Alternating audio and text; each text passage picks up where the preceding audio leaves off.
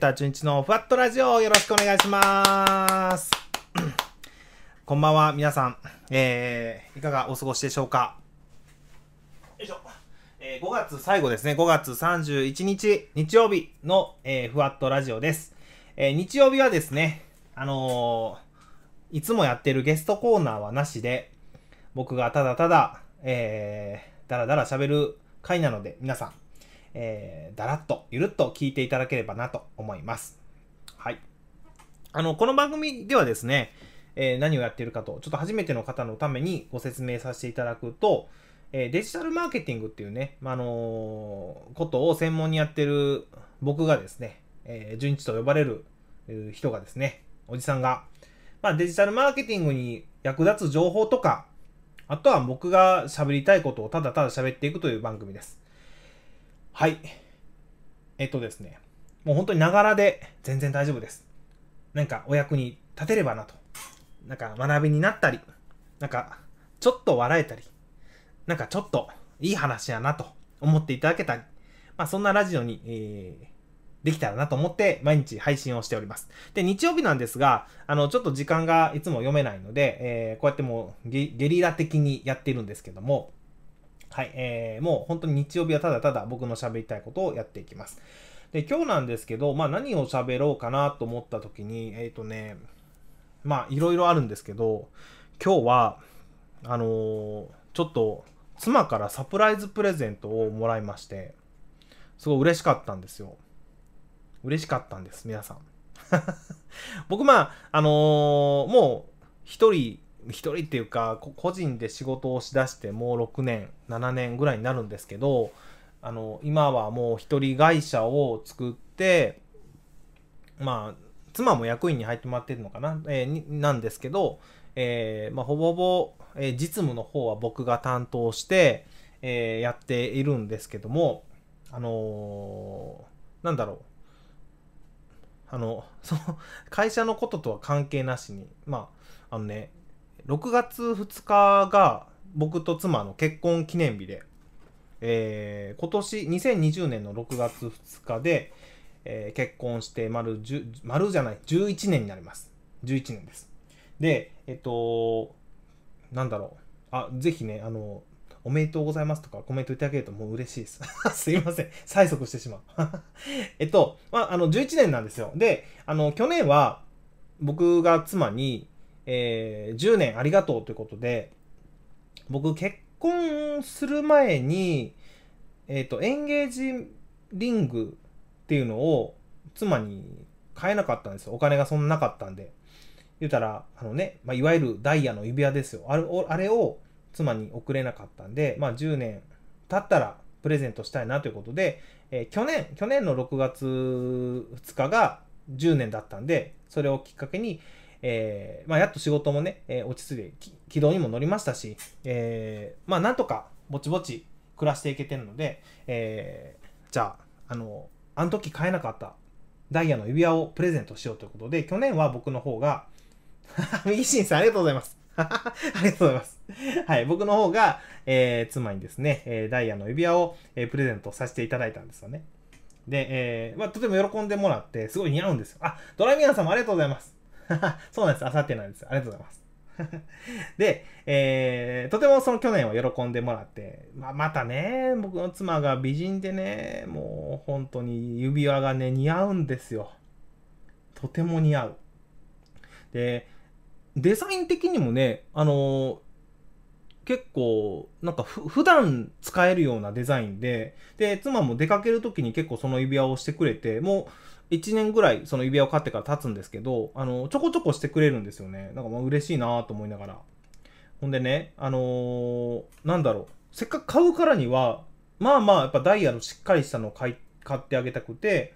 えっと、去年はですね、あのーその妻も一緒にね、探してくれて、あの、結構安くても、安くてもダイヤが結構大きめで買えるお店を探して、そこで買ったんですよ。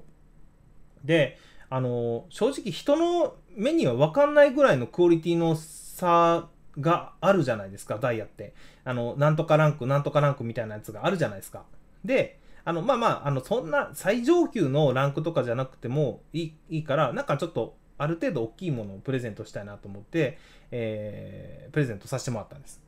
で、それが去年です。それが去年だったんですけど、今年、なんか、まあ、僕、そんな言うても物欲ないんですよ。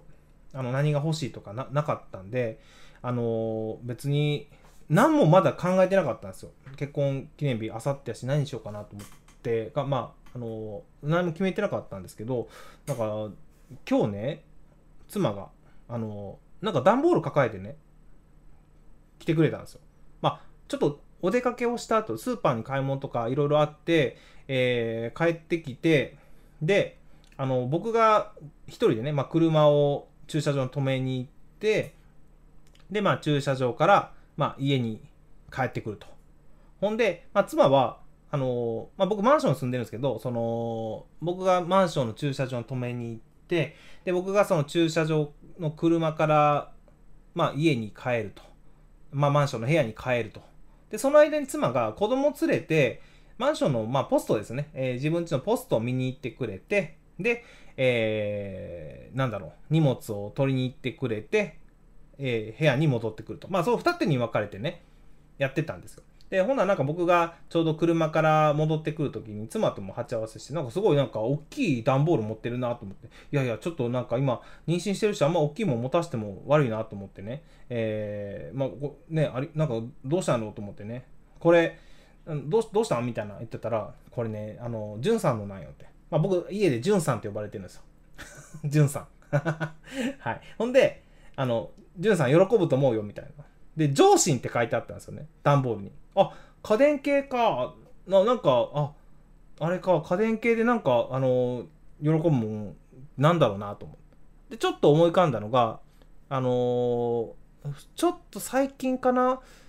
えっ、ー、とね、圧力鍋で、電子圧力鍋あったらいいよねって話を2人でしてたんですよ。それこそ、まあコロナで自炊することもすごい増えましたし、なんか圧力鍋ってすごい調理が簡単なんですよね。ほんで、あの、まあ、いつか電子圧力鍋とか変えたら、もっと調理楽になるよね。あの、簡単にできるようになるよねってことで話してたんで、あ、僕もじゃあ調理することも、まあ、たまにあるんで、ああ、電子圧力鍋かなとも思ってたんですよ。ほんで、まあ、マンションの部屋帰って、えー、段ボールドーン置いて、ほんで、えー、ちょっと開けてみてよって言われたんですよね。あ、分かった分かった。開ける開けるって言って開けて、ほな、あのー、なんだろう、プレステ4だったんですよ。プレイステーション4。あのね、すごいテンション上がって、僕ゲゲーム好きなんですけど、最近あんまできてなくて。で、でもね、あのー、なんだろう、めっちゃやりたいゲームがあって、最近ね。あの、ファイナルファンタジーの7のリメイクって皆さんわかります？僕が本当に高校生かなそれくらいの時、中学生かな忘れた。あの、それくらいの時に、プレステの1ですよ。プレステの1でやってて、まあ、すっごいブームになったのがあるんですよ。言うたら、ファイナルファンタジーって、まあ、RPG ゲームで、えっと、なんだ、もともとはファミコンから始まり、スーパーファミコンなり、まあ、基本的にはドット絵なんです。ドット絵だったんですよ。ドットの絵。ね、いわゆる、ま、マリオとか、ドラクエみたいな。まあ、ああいう絵だったんですよ。それが、ファイナルファンタジーの7って初めてその、プレステに来て、初 3D みたいになったんですよ。あの技術にまず、ほんと驚きましたよね。で、あの、その時僕はもう、家が別にゲームとか、そんな買ってくれない家だったんで、友達ん家でやらせてもらったんですよね。やらせてもらったり、まあ友達がやってるのを見てて、あ、す、す、すごいな、これ、と思って、めっちゃ感動した記憶があるんですけど、で、その、ファイナルファンタジー7ってすっごいブームになりませんでした？で、あのー、すごいいいゲームなんです。ストーリーもすごいいいし、ファイナルファンタジーの7って、めっちゃいろんな形で、あの、なんだろう、続編じゃないけど、いろんな形でゲームとして作り直されてるじゃないですか。ファイナルファンタジー7の、あの、裏の話とか、あの、過去の話とか、みたいなのが、え、まあいろんなゲームとしても出されてきたんですよ。その後も。それぐらいすごい人気なゲームでで世界中でもねファイナルファンタジー7があの、すごい人気なんですよ。FF 系で言うと。でそれがいつでした？もうだいぶ前ですよ。何年も前ですよ。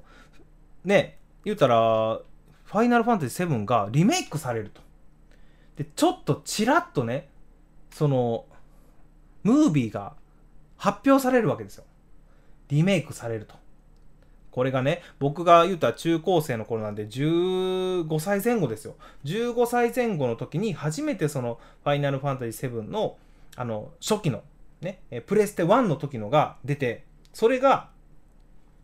あのもう多分30前後じゃないか僕がもう30何歳前後ぐらいになった時にリメイクが出るぞっていうのがなったんでえっと15年とかそれぐらいぶりにですよ。ファイナルファンタジー7が新しい形になって出るぞというのが、あの、情報が出てきて、で、そこから待ちましたよね、皆さん。待ちませんでした？ゲーム詳しい方は多分知ってると思うんですけど、そのね、リメイクを作り始めますって言ってからが、ほんまに時間かかりましたよね。やっとそれが今年の2020年ですよ。多分発表されて5年以上は経ってますよね。えちょっと調べてみよう。え FF7 リメイク発表から何年？あ、あったあった。えー、あ、やっぱ5年ぐらい経ってんだ。そう。やっぱりね、開発し始めますって言ってから5年ぐらいかかってるんですよ。でもうね、もうこの FF7 のリメイクは出ないんじゃないか。もう、なんか途中でこの企画はなくなったんじゃないかみたいな、もう話も結構あったんですよ。ねだからもう、結構皆さん諦めムードだったんですよね。それが去年2019年になってダダダッと情報が出始めて、あ、いよいよ出るぞってなったんですよね。で、それが、やっと今年の2020年4月に出たんですよ。リメイクされて。もう僕このね、あの、プロモーションムービーとか YouTube とかでやるじゃないですか。もうね、すっごい映像綺麗そうで、やりたいわけですよ。あの、青春時代に、あの、みんなで一つの画面に向かって、ああでもか、な、ああでもない、こうでもない言いながら、FF をみ、みんなでプレイするみたいな。あの、応援したり、あの、そ、そこはポーションやとか、そこケアル使わなみたいな、あって、あの、みんなでやってたこの FF7 が、あの生まれ変わっていよいよ4月に発売するってことでまあね結構ね僕普段はそのどうしてもやりたいゲームってそんなないんですよね。で仕事も忙しいし、まあ、やる時間もないしな。もうなんかまあまあまああのー、まあいつかまたできたらいいかなぐらいの感じで諦めムードだったんですけど、まあ、それがそれがですよ。ちょっと話戻りますよだいぶ。であのあさって結婚記念日なんですよ僕。で、妻からサプライズプレゼントをされて、プレステ4がまず届いたんですよ。え、プレステ4やんって。僕なかったんですよ。プレステ4持ってなくて。で、プレステ3もも持ってないんですよ。もうプレステ2大学生の頃にやって、もうそれ以降はプレイステーションは家になくて。でも結婚したし子供もいるし、まあ、ゲームする時間もないじゃないですか、正直。で、仕事も個人で一人でもう死ぬ気でやんないといけないから、まあ、そんな言うてもゲームをまったりやるような時間がなくて、まあ、それがですよ。それがね、なんかもうちらっとね、やっぱり、あの、話をしてたんですよ。その、数ヶ月前に、妻、妻と話をしてた時に、あの、すごいゲームがあると。あの、今もし、あの、やるとしたらそのゲームはめっちゃやり、やってみたいなって、ふと漏らした言葉ですよ。ふと漏らした言葉を妻が覚えててくれてね覚えててくれたんですよほんでまさかですよまさかその妻がねそんなこのコロナの時でプレステ4もないわけですよなかなかなかなかなくてそんなのを探しめっちゃ探してくれてでなんとかあったとそれをサプライズでプレゼントしてくれたんですよでなんかプレステ4がもう開いた瞬間もしかしてこれ、ソフトはどうなってるんだろうと思ったんですよ。あれ、まあ皆さん分かりますよね。プレイステーション4っていうのは、あくまでもゲーム機の本体なので、ソフトがないと動かないわけなんですよ。で、まあ、プレステ4の箱の中には、もちろんソフトは入ってないんですよ。ほんな妻がまたね、もう一個なんか、ちょっと紙袋に入ってるものを、これもちょっと開けてみてよって言うんです。もうね、ピンとくるじゃないですか。もうそこで。もしやと。で、開けたら案の定 FF7 のリメイクですよ。もう今日はテンション上がりましたね。もう発売日から確かにもうね、だいぶ経ってるのは経ってるんですけど、もう4月の、え、いつでしたっけ？発売したの ?10 日ぐらいでしたっけ？ね、だからもう、もうすぐ2ヶ月、まあ2ヶ月弱は経ってるんですけど、まあとはいうものの、僕の熱は全然まだ冷めてなかったんですよ。FF7 リメイクいいな、もうムービーもすごいいいしな、なんかすごい評判も良さそうだしな、なんかやってみたいな、いつかやってみたいなって気持ちはずっとどっかに、心のどっかに引っかかってはいたんですよ。それがね、今日、ねえ、まさか結婚記念日用に、あれですよ、そんな子供がまだそんな大きくない。小学校2年生と2年、えー、小学校2年生とまだ2歳の子供。ほんでもう、えー、妻も今妊娠中で大変な時期なわけなんですよ。で正直旦那にゲゲームをやってもいいっていう奥さんってどこまでいんのかな何この何この素敵な奥さんともう改めて惚れ直してしまって。ほんでねちょっとのろけになってしまうんですけどすっごい嬉しかったんですよ。でまあ今日ちょっとまあ1時間ぐらいねあのご飯食べた後ご飯食べた後にまあもう結構子供たちも早く寝るんで、まあ、みんなと歯磨きやって歯磨き終わらせてちょっとじゃあみんなでやってみようよと。あのお父さんずっとやりたかったゲームらしいよってあの妻も言ってくれて。ちょっとお父さんのためにちょっと今日は時間取ろうよってことで取ってくれて時間をね。ほんでテレビの前に4人もうなフローリングに座って。フローリング座ってですよ。テレビの下に新しく買ってもらったプレステ4を置いて。でそう FF7 始める前にデータを1時間ぐらいまずインストールしないといけないんです。でそれをもう、えー、夕食の前ぐらいに終わらせておいてでもうプレイができるようにしておいて。で今日1時間ぐらいやったんですけどまあおもろかった。おもろいっすね。いやめっちゃ面白かった。ありがとうございます。ドラミアンさん。ごちそうさま。ありがとうございます。もう本当によかった。もう1時間だけでも僕もう大満足でしたね。もう、あの、本当に綺麗になっててね、Web7 の映像が。もう昔のね、昔のポリゴンのね、まあ 3D になった時も感動だったんですけど、それがもう今では本当にリアルですよ。これ本当に中で人が生きてんのぐらいの世界で、ね、あの、子供もびっくりしてましたよ。え、これって、え、絵なの？何なの？っていう質問。コンピューターグラフィックってやつでな、みたいな。で、まあ、それで、あの、2歳の子はもうやりたくてしゃあないから、もう僕がプレイしてる時も、ひたすらコントローラーを奪おうとしてるんですけど、まあそんな中ね、まあなんとかね、一番最初のボスまで倒さ、倒して、で、ちょっとキリンのいいところで、じゃあ今日はもう終わろうかという感じでね、終わったんですけど。いやー楽しかったなもうなんか最後までクリアできなくても、もう今日この、このね、妻の計らいと、この1時間のゲームの時間だけだったんですけども、それだけでもすごい楽しかったんですよね。すいません、のろけ話で。っていう、あの、今日は本当に嬉しい一日だったんです。で、あの、またじゃあそれに素敵な、なんか妻を喜ばせるプレゼントを返したいなと思うわけですよ。ちょっと出島全然関係ないですけど、そんな一日でした。で、えっ、ー、と、今日ちょっと、まあ、話変わるんですけど、あの、もう一個話したいのがあって、TikTok、今日、このテーマにも書いてるじゃないですか。TikTok が案外面白いかもしれないということで、あの、僕ちょっと避けてたんですよ、TikTok って。なんでかっていうと、まあこれ偏見かもしれないけど、あの、怒る人もいるかもしれないですけど、TikTok って、まあ、なんだろう、中国の方が作られたアプリじゃないですか。なんかちょっと不安なところがあって、僕、